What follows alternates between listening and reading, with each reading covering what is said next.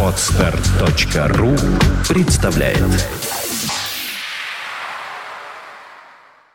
Свободное радио Компьюлента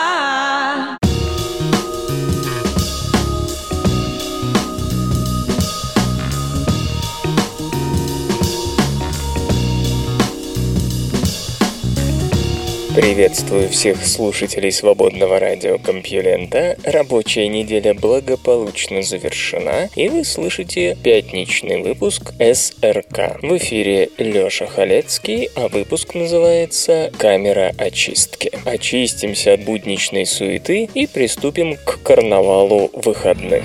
Наука и техника. Бельгия легализует эвтаназию для детей любого возраста. Политические партии и большинство населения Бельгии активно поддерживают мысль о том, что ребенок, оказавшийся в определенных медицинских обстоятельствах, имеет право попросить о смерти. Закон должен еще получить одобрение главы государства, короля Филиппа, но это формальность. В 2002 году в Бельгии была разрешена эвтаназия для лиц от 18 лет. Она дозволена также для взрослых в Люксембурге и для тех, кому уже исполнилось 12 лет в Нидерландах. Несколько американских штатов и Швейцария легализовали только самоубийство при помощи другого человека – assisted suicide. В России эвтаназия запрещена статьей 45 Закона об основах охраны здоровья граждан в Российской Федерации. Цитирую. «Медицинским работникам запрещается осуществление эвтаназии, то есть ускорение по просьбе пациента его смерти какими-либо действиями, бездействием или средствами средствами, в том числе прекращение искусственных мероприятий по поддержанию жизни пациента. Конец цитаты. Так было решено в 2011 году. В новом бельгийском законе отмечается, что убивать детей можно только с согласия двух врачей и психиатра, а также родителей, конечно. Решение о смерти ребенок должен принять самостоятельно. Предполагается, что таких случаев будет очень мало. Специалист по уходу за неизлечимо больными и пожилыми людьми Люк Дильян, глава исследовательской группы, объединяющей сотрудников Свободного университета Брюсселя и Гентского университета, считает, что всплеска эвтаназии не будет. Сегодня только 2% взрослых в Бельгии умирают посредством этого вида самоубийства. По словам господина Дильяна, исследования говорят о том, что неизлечимо больные дети обычно не просят об эвтаназии, опасаясь расстроить родителей. Подростки, проводящие в больницах месяц за месяцем, этом очень быстро взрослеют. В каком возрасте ребенок становится достаточно взрослым, чтобы принять подобное решение? Нейробиологи пока не могут дать ответа на этот вопрос. Исследователи показали, что префронтальная кора головного мозга, которая отвечает за принятие решений и понимание последствий, анатомически и функционально созревает последний. В 2010 году Нико Дозенбах из Университета Вашингтона в Сент-Луисе и его коллеги на основании данных функциональной магнитно-резонансной томографии пришли к выводу, что кардинальные изменения в этой области мозга прекращаются лишь к 20 годам. Тем не менее, остается неясным, как эти изменения согласуются с поведением человека, так что наука, скорее всего, не поможет родителям решить, соглашаться или нет на просьбу ребенка позволить ему умереть. Изучалось ли то, как дети воспринимают эвтаназию? Да. В одном из исследований фигурировала Фемке, выдуманная 14-летняя девочка с раком костей в терминальной стадии, которая больше не может переносить боль и жаждет смерти. О ней рассказали 1769 бельгийским подросткам в возрасте примерно 14 лет из 20 школ. 61% высказался за то, что желание Фемки следует удовлетворить. Напротив, когда детям говорили о другом вымышленном персонаже, Натали, которая получила страшные ожоги и тоже хочет умереть, хотя ее жизни ничто не угрожает, за эвтаназию проголосовал проголосовало только 18% подростков. Спрашивали совета и у подростков, переживших рак. 90% заявило, что неизлечимо больным детям надо дать право распоряжаться собственной смертью. Время и место миграции человека уточнили с помощью генов. Выйдя из Африки и расселившись, наш брат вовсе не остался сидеть на захваченных местах, а продолжал блуждать по земле. Эти блуждания происходили и после формирования цивилизаций, да и продолжаются до сих пор. Каждый может вспомнить про миграции варварских племен в древнеримские времена. Что же до сегодня, то тут достаточно просто выйти на улицу, чтобы убедиться, что народы по-прежнему в движении и перемешиваются.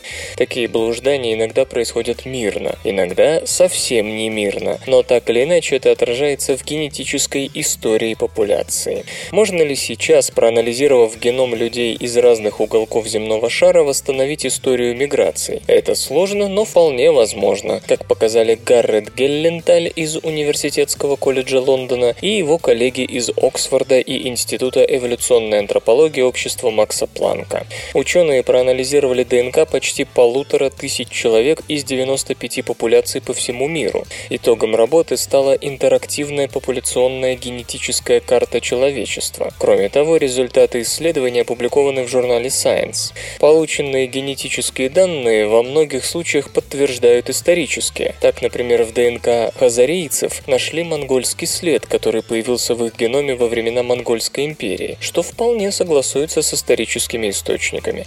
Такие же монгольские следы удалось найти еще в нескольких популяциях вплоть до Турции, в которых они появились примерно в то же время, что и у хазарийцев. С другой стороны, удалось обнаружить такие генетические примеси, которые до сих пор от внимания исследователей ускользали. Например, у людей Ту в современном Китае нашли следы европейской ДНК, похожей на ту, что есть у современных греков. Появилась эта европейская примесь около 1200 года нашей эры, и связана она, очевидно, с купцами, ходившими в то время Великим Шелковым путем. Надо ли говорить, что нынешние геополитические границы слабо отражают миграционно-генетическую картину? Так, на территории Пакистана в некоторых группах обнаруживаются влияние древней Европы, в других есть следы африканских арабов, живших южнее Сахары. К третьим в геном затесались ДНК из Восточной Азии.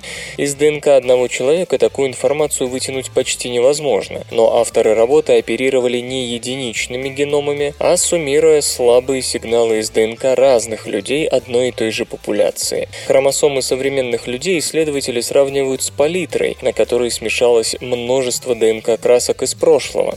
Время, когда появилась та или иная краска, определяли по длине ДНК-примеси. Чем раньше в геном попадал фрагмент ДНК, тем большее число поколений он прошел, и, следовательно, тем больше актов рекомбинации выдержал.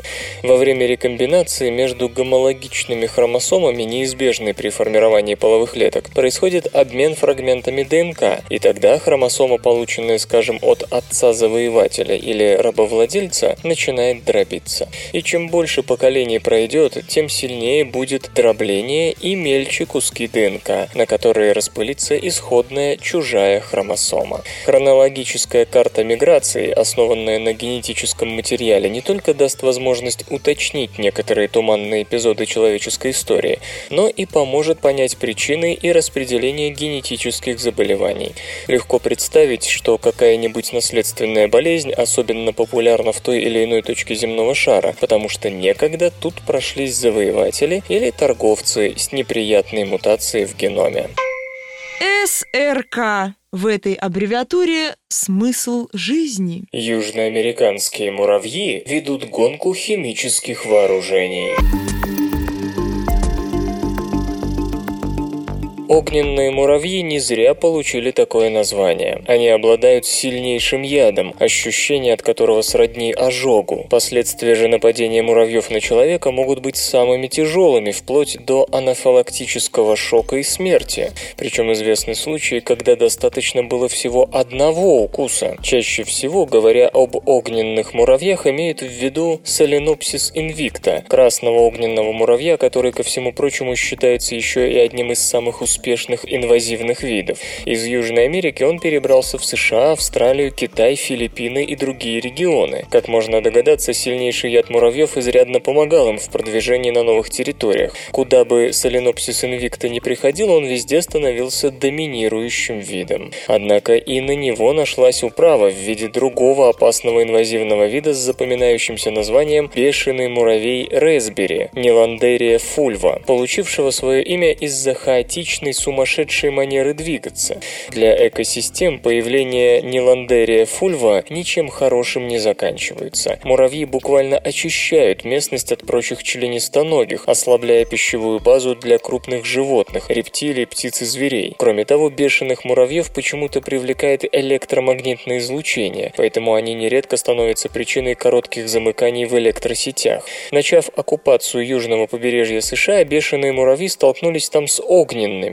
Эдуард Лебран и его коллеги из Техасского университета в Остине, наблюдавшие за битвами между двумя захватчиками, обнаружили, что бешеные муравьи ничуть не боятся своих сверхядовитых родственников. Обычно, когда огненные муравьи находят добычу, они выставляют около нее охрану, и другие муравьи стараются к этой добыче не соваться. Но бешеные муравьи смело приближались к огненным и получали свою порцию яда. Затем бешеные муравьи изгибались, чтобы достать ртом до брюшка. Оказалось, что они обезвреживали яд огненных муравьев с помощью муравьиной кислоты. Если бешеным заклеивали кислотные железы на брюшке, половина из тех, что попробовали яд огненных, погибала. В то же время среди тех, кто мог свободно пользоваться своими железами, выживали 98%. Взяв образец секрета с муравьиной кислотой, муравьи размазывали его по телу и нейтрализовали яд. По словам зоологов, это пока единственный случай, когда насекомое демонстрирует способность к нейтрализации яда другого насекомого.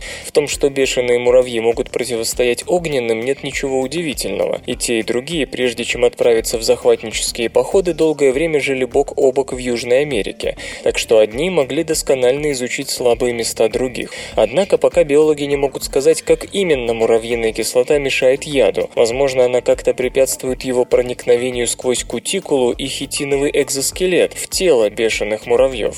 Вас, конечно, интересует, какая польза экосистемам вообще и человеку в частности от того, что один инвазивный вид получает преимущество над другим. Тут можно заметить, что бешеные муравьи распространяются довольно медленно, за год продвигаясь всего лишь на 180 метров, и чтобы двигаться быстрее, им нужна помощь человека. С этой точки зрения бешеные муравьи выглядят приятнее стремительно движущихся огненных. Хотя, разумеется, когда речь заходит об инвазивных видах, и особенно об инвазивных муравьях, лучше вообще ограничить распространение их всех, безотносительно к их взаимоотношениям. Железо и гаджеты. Роботизированные термиты займутся строительством. Исследователи из Гарвардского университета представили результаты четырехлетнего проекта TERMS по разработке небольших роботов-строителей, способных воздвигать конструкции без предварительного плана работ и четкого распределения ролей. Ученые говорят, что принцип функционирования TERMS позаимствован у природы, а именно у термитов.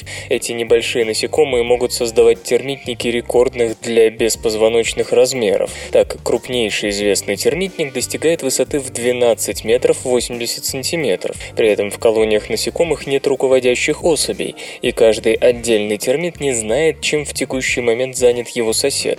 Более того, на протяжении времени строительства состав рабочей группы постоянно меняется. Тем не менее, все это не мешает насекомым справляться со своей задачей. Исследователи говорят, что любой современный строительный проект человечества требует предварительного планирования и тщательных расчетов.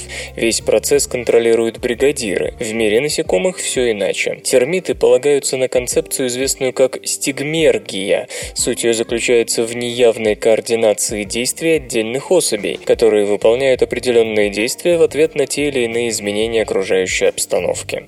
Похожий принцип работы реализован в работах Terms. Они выполняют операции без четкой координации действий, реагируя на изменения, сделанные другими участниками группы, а также на текущую конфигурацию строительной площадки. Боты могут формировать формировать из базовых строительных блоков стены, башни, пирамиды и другие конструкции. Важно отметить, что отсутствие централизованной системы управления обеспечивает очень хорошую масштабируемость и гибкость роботизированной платформы. Абсолютно неважно, сколько машин будут выполнять задачу – 5 или 500. Кроме того, при выходе любого количества роботов из строя оставшиеся боты смогут продолжить возведение конструкции. Предполагается, что в перспективе колонии Термс смогут в автоматическом автоматическом режиме строить заградительные плотины при наводнениях и, возможно, даже выполнять определенные задачи на других планетах, в частности, на Марсе. вслух и с выражением читаю стихотворение. Владимир Лившиц, бокс.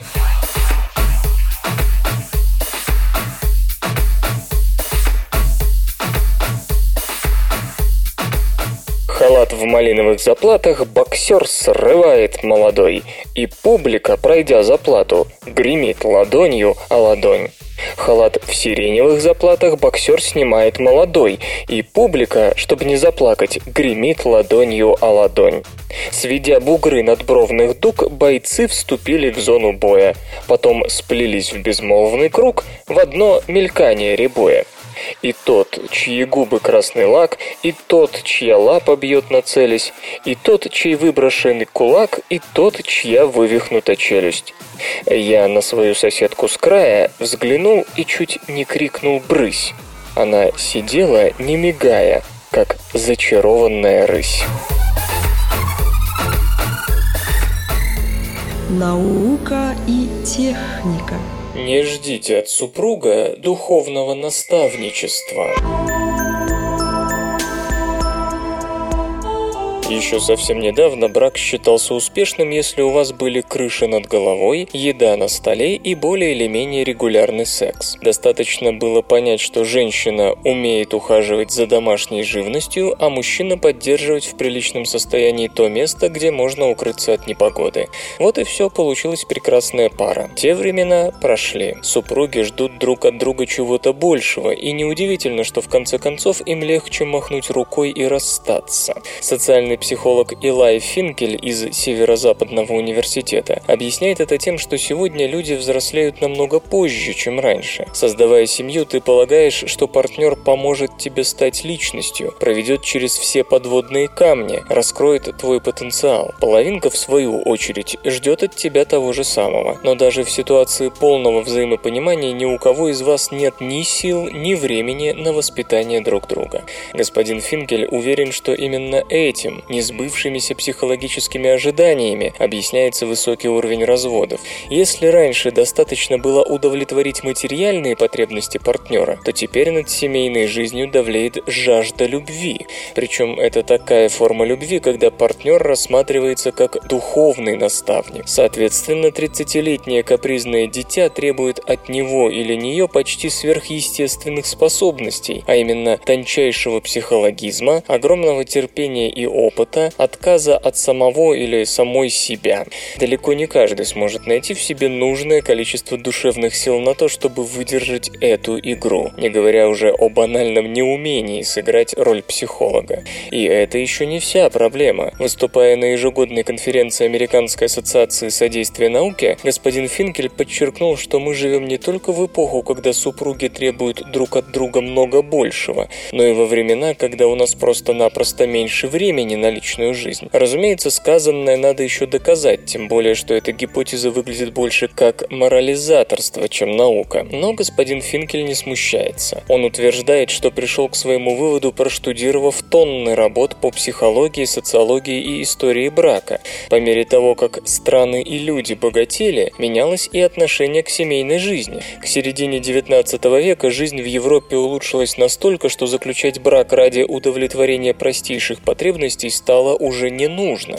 Мужчины и женщины взалкали дружбы и любви. Еще более кардинальные изменения по Финкелю произошли в 60-х годах прошлого века, когда к любви и дружбе добавилось желание личностного роста и самовыражения. По словам ученого, мы живем в эпоху удушения классического брака. Тем не менее, он оптимистичен насчет будущего этого общественного института. Достаточно осознать, что ты требуешь от второй половинки слишком многого, особенно если у вас дети и проблемы на работе. По оценке господина Финкеля, современные пары посвящают разговорам друг с другом всего полчаса в неделю. Комментируя мнение коллеги, Лин Джеймисон из Эдинбургского университета замечает, что семьи живут очень по-разному в зависимости от социальных и экономических условий, поэтому делать такие обобщения не стоит. За последнюю пару веков в образе жизни действительно произошли серьезные изменения, однако суть осталась примерно той же. Например, сегодня сегодня обычно работают оба супруга, и у них меньше времени друг на друга, но зато раньше рождалось больше детей, и в результате времени на воркование и выяснение отношений тоже было немного. Что касается высоких требований супругов по отношению друг к другу, то мода на самовыражение и внутренний поиск за счет другого может быть следствием развития капиталистических отношений, поощряющих личную инициативу, циничную расчетливость и тому подобное. Госпожа Джеймисон полагает, что было бы полезно снова научиться служить друг другу, а не пить кровь самого близкого человека. В мужской гомосексуальности снова обвинили X-хромосому. Гомосексуальность давно стала предметом академического интереса. Многие исследователи пытаются понять, что стоит за такой, скажем, политкорректно вариацией сексуального поведения. Естественно, в первую очередь ученые обратили внимание на гены, и в 1993 году генетик Дин Хэммер из Национального института рака США высказал предположение, что причина мужской гомосексуальности кроется в X-хромосоме.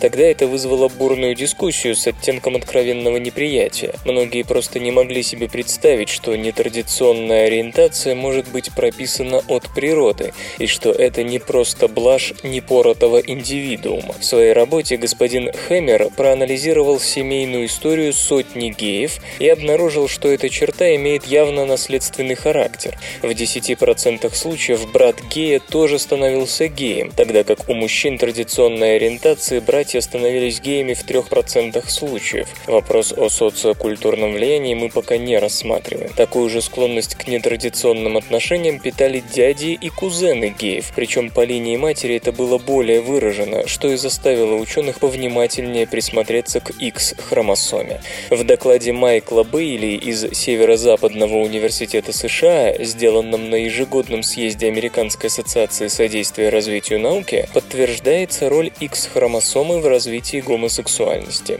Господин Бейли Бейли и его коллеги, проанализировав ДНК 400 геев, выяснили, что в этом как-то замешан XQ28 регион X-хромосомы. Речь в данном случае идет не о конкретном гене. В зоне XQ28 генов много, и как именно они влияют на сексуальную ориентацию, пока остается вопросом.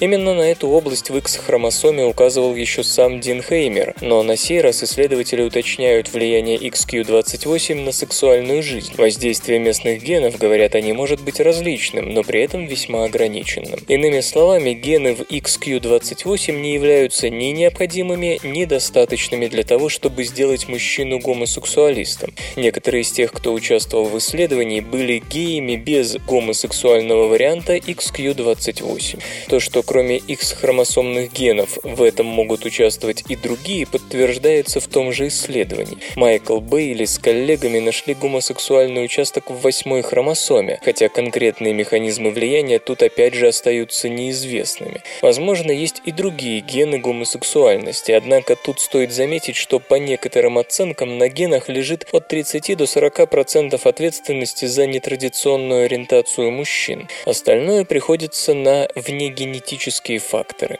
Некоторое время назад СРК рассказывала, например, об эпигенетических факторах, которые могут повлиять на развитие гомосексуальности. Собственно говоря, такой Такое уточнение неизбежно будет в каждом комментарии на эту тему. Исследователи панически боятся, что кому-нибудь придет в голову начать очищать человеческую популяцию от неправильных генов. Но так или иначе, перед учеными лежит огромная неисследованная область генетики гомосексуальности. И сейчас можно говорить лишь о том, что в этом деле участвуют гены по меньшей мере с двух хромосом. Возникает, правда, вопрос, почему такие гены не вымылись из генома в ходе эволюции. В случае X-хромосомы исследователи объясняют это тем, что участок XQ28 важен для женщин. От него, например, может зависеть плодовитость. Он может играть еще какую-нибудь роль в размножении. Поэтому естественный отбор среди женщин будет благоприятствовать этим генам, которые на мужчин могут воздействовать вот таким непривычным образом.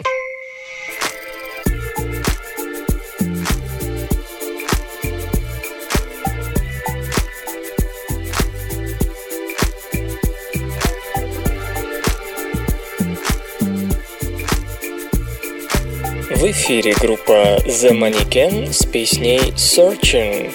Too much of high emotions run me over, I'm losing control. Hold my hand for a second, get me, I know, will I get through it all?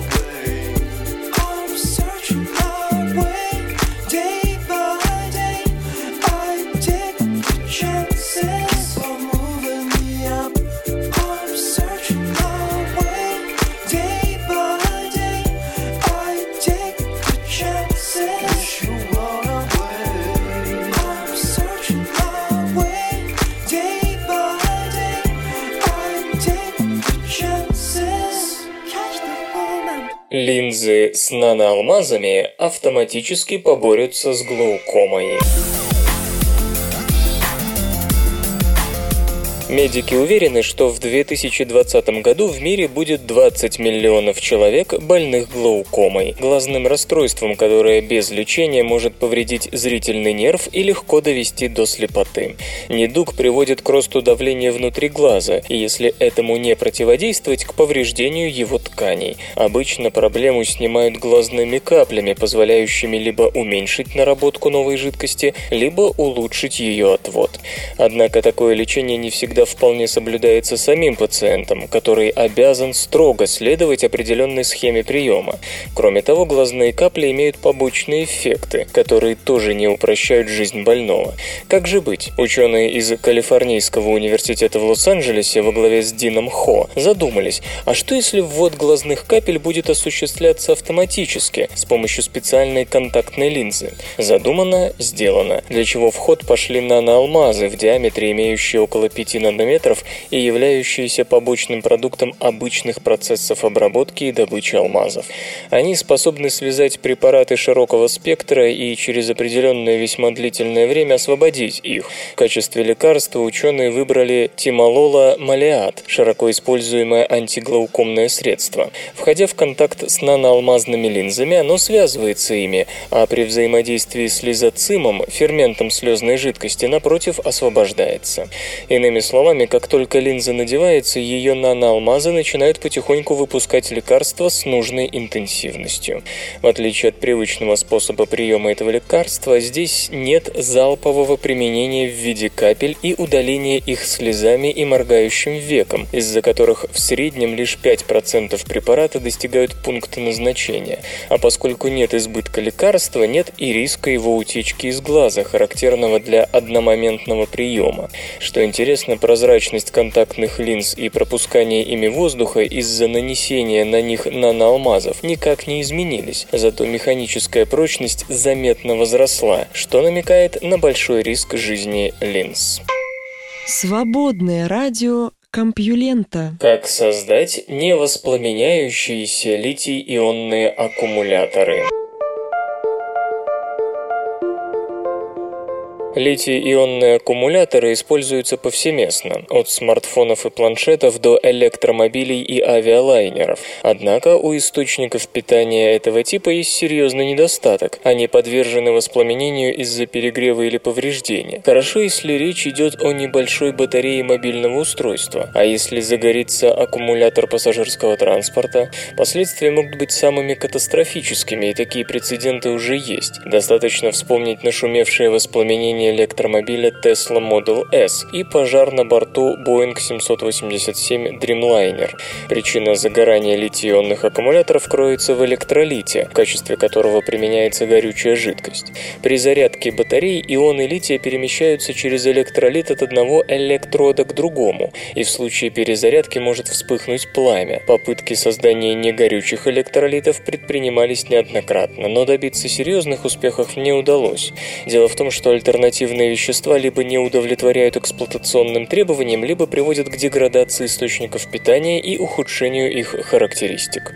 Новое открытие, сделанное исследователями из Университета Северной Каролины в Чапел-Хилле, может изменить ситуацию. По заказу Управления военно-морских исследований ВМФ США исследователи изучали свойства различных веществ, которые предотвратили бы налипание микроорганизмов и водорослей на корпус корабля. Одним из кандидатов были перфторполиэфиры, жидкости, широко применяющиеся в качестве смазки во множестве механизмов. Оказалось, что химическая структура перфторполиэфиров схожа со структурой полимерных электролитов, которые используются в литий-ионных аккумуляторах. Более того, в этом веществе довольно хорошо растворяются соли лития, что и позволяет ему неплохо чувствовать себя в качестве электролита. Плюс ко всему, перфторполиэфиры не токсичны и не горят. Впрочем, прежде чем перфторполиэфиры можно будет применять в коммерческих батареях, исследователям предстоит оптимизировать проводимость такого электролита и обеспечить необходимые эксплуатационные качества. Исторический анекдот. Аксаков вспоминает такой случай. Однажды, повидавшись и побеседовав с Жуковским, он спросил, не возвратился ли домой Гоголь. «А Гоголь никуда не уходил», — сказал Жуковский. «Он дома и пишет, но теперь пора уже ему гулять, пойдемте». И он провел Аксакова через внутренние комнаты к кабинету Гоголя, тихо отпер и отворил дверь. Аксаков едва не закричал от удивления. Перед ним стоял Гоголь в следующем фантастическом костюме. Вместо сапог длинные шерстяные русские чулки выше колен. Вместо сюртука сверх фланелевого камзола бархатный спензер. Шея обмотана большим разноцветным шарфом, а на голове бархатный, малиновый, шитый золотом кокошник, весьма похожий на головной убор мордовок. Гоголь писал и был углублен в свое дело, и Аксаков с Жуковским очевидно ему помешали. Он долго смотрел на них, но по выражению Жуковского костюмом своим нисколько не стеснялся. Наука и техника. Провода из нанотрубок превзошли по проводимости медь равной массы.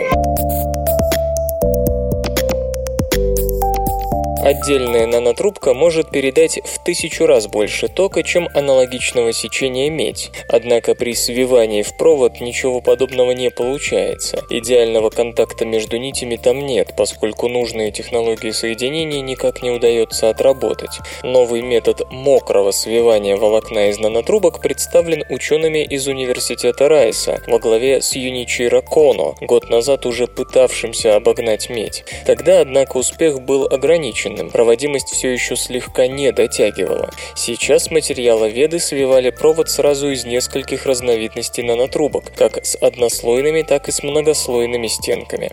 В итоге при толщине всего в 20 микрометров, тоньше человеческого волоска, он был не только много прочнее, но и в электротехническом смысле мощнее меди. Кроме, собственно, проводимости, в экспериментах измерялось то, что в США и Канаде называют способностью проводить ток до выхода из строя – ampacity, то есть максимальный ток, при котором проводник не начинает испытывать немедленное или постепенное снижение своих характеристик из-за перегрева и иных факторов. Нанотрубочный провод испытывался как в воздушной среде, так и в вакууме, азотной и аргоновой атмосфере. Лучшие результаты были достигнуты в азотной атмосфере, хотя и аргон с обычным воздухом справились неплохо. Благо конвекция могла охлаждать провод. Хуже параметры были в вакууме, где нанотрубочный провод мог охлаждаться только излучая, то есть при малых температурах. В итоге параметры провода оказались лучше любого образца, когда-либо испытывавшегося ранее. И хотя сопротивление меди на единицу площади сечения проводника все еще на порядок ниже, однако углеродный провод радикально легче, ведь и сам углерод не так тяжел, да и зазоры между нанотрубками в нити весьма значительны. Поэтому на единицу массы провода нанотрубки показали проводимость в 4 раза выше, чем у меди, впервые в мировой практике. Что особенно важно, в реальной жизни свободно висящие провода недостаточно прочны, в отличие от нанотрубочных, а потому в них присутствует стальная проволока, не дающая мягкому металлу, будь это медь или алюминий, провисать. Поскольку нанотрубки в подобном просто не нуждаются, будучи и без того прочными, их использование даст еще больше выигрыш по весу. Авторы технологии мокрого свивания нитей считают, что она может пригодиться в аэрокосмической отрасли, где проводов много, а вес сильно отражается на потреблении недешевого топлива. Там пока более высокая до начала массового производства цена нанотрубок будет с лихвой компенсироваться снижением массы самолетов или космических аппаратов. Особенно интересно, что сочетание исключительной прочности провода и его хороших электротехнических параметров позволяет запитывать им беспилотники, причем даже на довольно большой высоте, подавая энергию его батареи как с Земли, так и получая ее или нужную информацию без демаскирующей радиопередачи обратно. Совершенно очевидно, что подобные возможности исключительно востребованы как в гражданском, так и в военном применении, что, впрочем, и так понятно по присутствию среди финансировавших разработку государственных структур отдела научных исследований ВВС США. Капилляры из оксида графена неплохо очищают воду. Графен гидрофобен, то есть в общем случае отталкивает воду. Но если из его оксида сделать тонкие капилляры, верх и низ которых состоит из листов материала, то они, напротив, буквально втягивают воду. Правда, не в виде потока, а как лист, в котором толщина не превышает размеров молекулы воды. То есть жидкость по нему идет словно пленка едва ли не молекулярной толщины, подобно самому графену.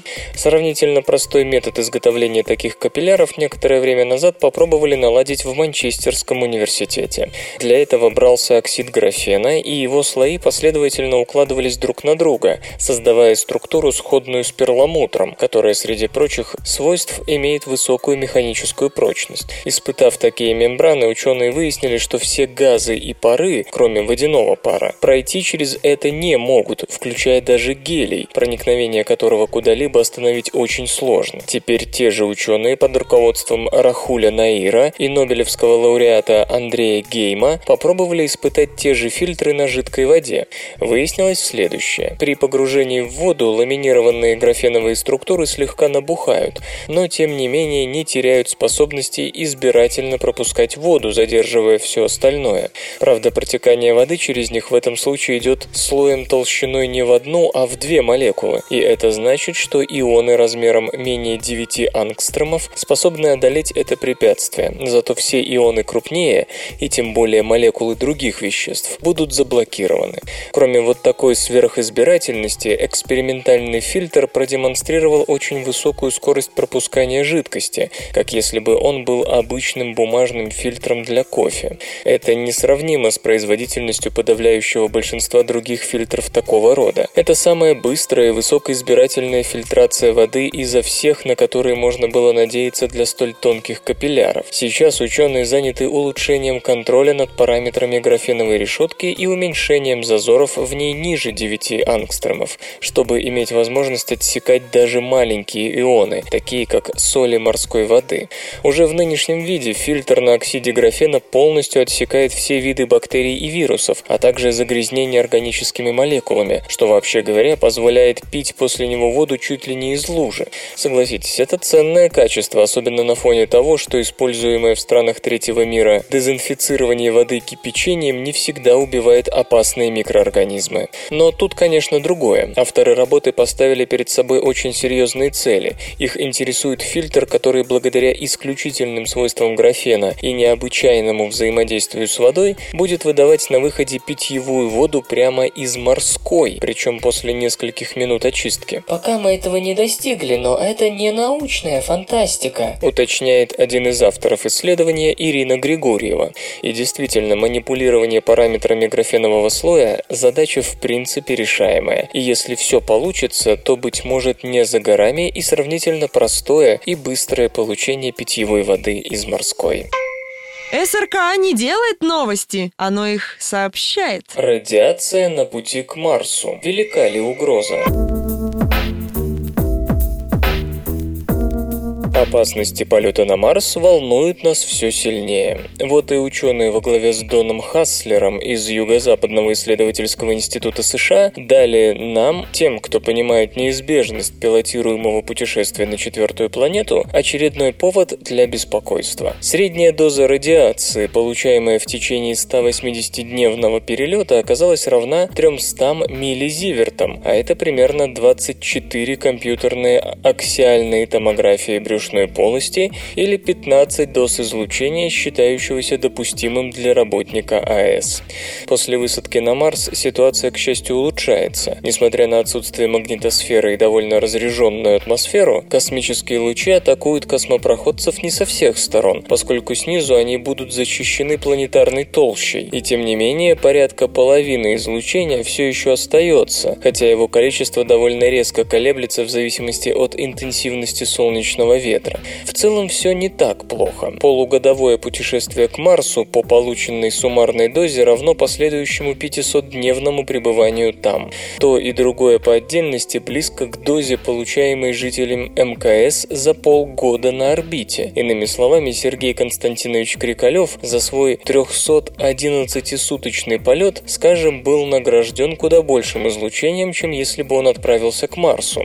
А всего за свою карьеру он подвергся большему облучению, чем условный космонавт будущего, полетевший на Красную планету и проведший там эти самые 500 дней. Но вот по нормам НАСА эти цифры по-прежнему неприемлемо высоки и, несомненно, станут одним из факторов, на который ведомство будет ссылаться, отвечая на сакраментальный вопрос «почему вы еще не на Марсе?». Хотя, разумеется, это не проблема, которая не имеет решения. Некоторое время назад НАСА инициировала работы с наполненным водородом нанотрубками трубками и сбора, способными во всех смыслах облегчить эффективную антирадиационную защиту космических кораблей и экипажа. Выводы нового исследования важны и для поиска органики на Марсе. Если жизнь там некогда существовала, то искать ее останки в почве выше глубины в один метр бесполезно, поскольку за миллионы лет излучение попросту разрушило все. С другой стороны, если явные следы прошлой жизни будут найдены на меньшей глубине, это будет означать, что условные марсиане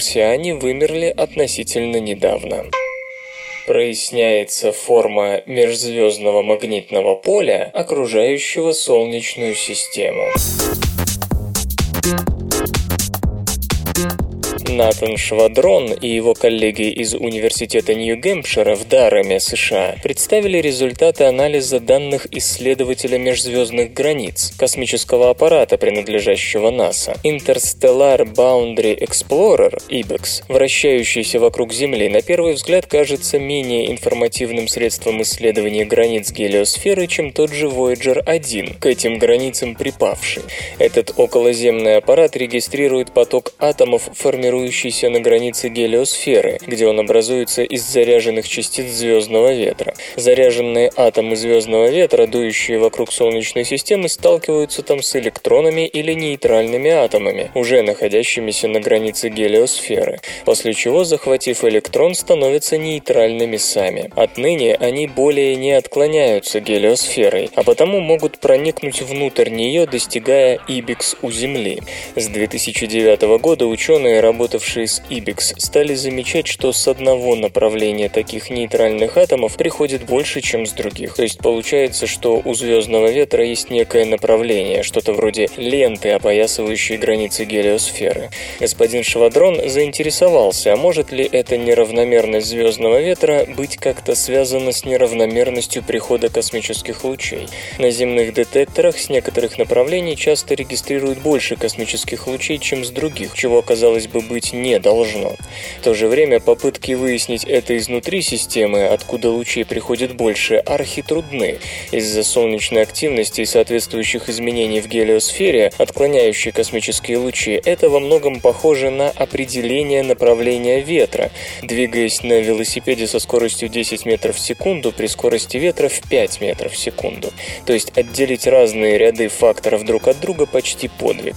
В общем, Натан Швадрон и компания построили модель, в которой предполагалось, что космические лучи приходят равномерно со всех сторон.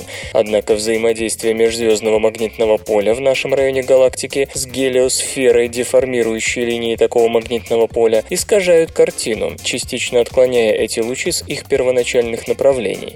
Если это так, то моделирование позволило бы до некоторой степени выяснить ориентацию межзвездного магнитного поля, даже без выхода в действительно межзвездное пространство. После проведения необходимых вычислений ученые сравнили итоги моделирования с наблюдаемой картиной неравномерностей, поступающих к нам космических лучей. Увы, хотя результаты моделирования были весьма близки к реальной картине, на данном этапе мы не можем быть уверены в том, что лишь межзвездное магнитное поле и гелиосфера влияют на космические лучи, которые достигают Земли. Впрочем, это в любом случае важное указание на параметры магнитного поля, огибающего пузырь нашей гелиосферы.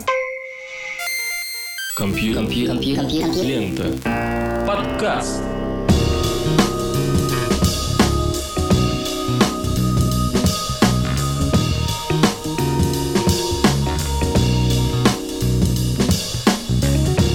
Камера очистки завершила свою работу. Вы слышали Лёшу Халецкого, «Свободное радио Компьюлента» и «Песенка». Свободное радио Компьюлента. Скачать другие выпуски подкаста вы можете на podster.ru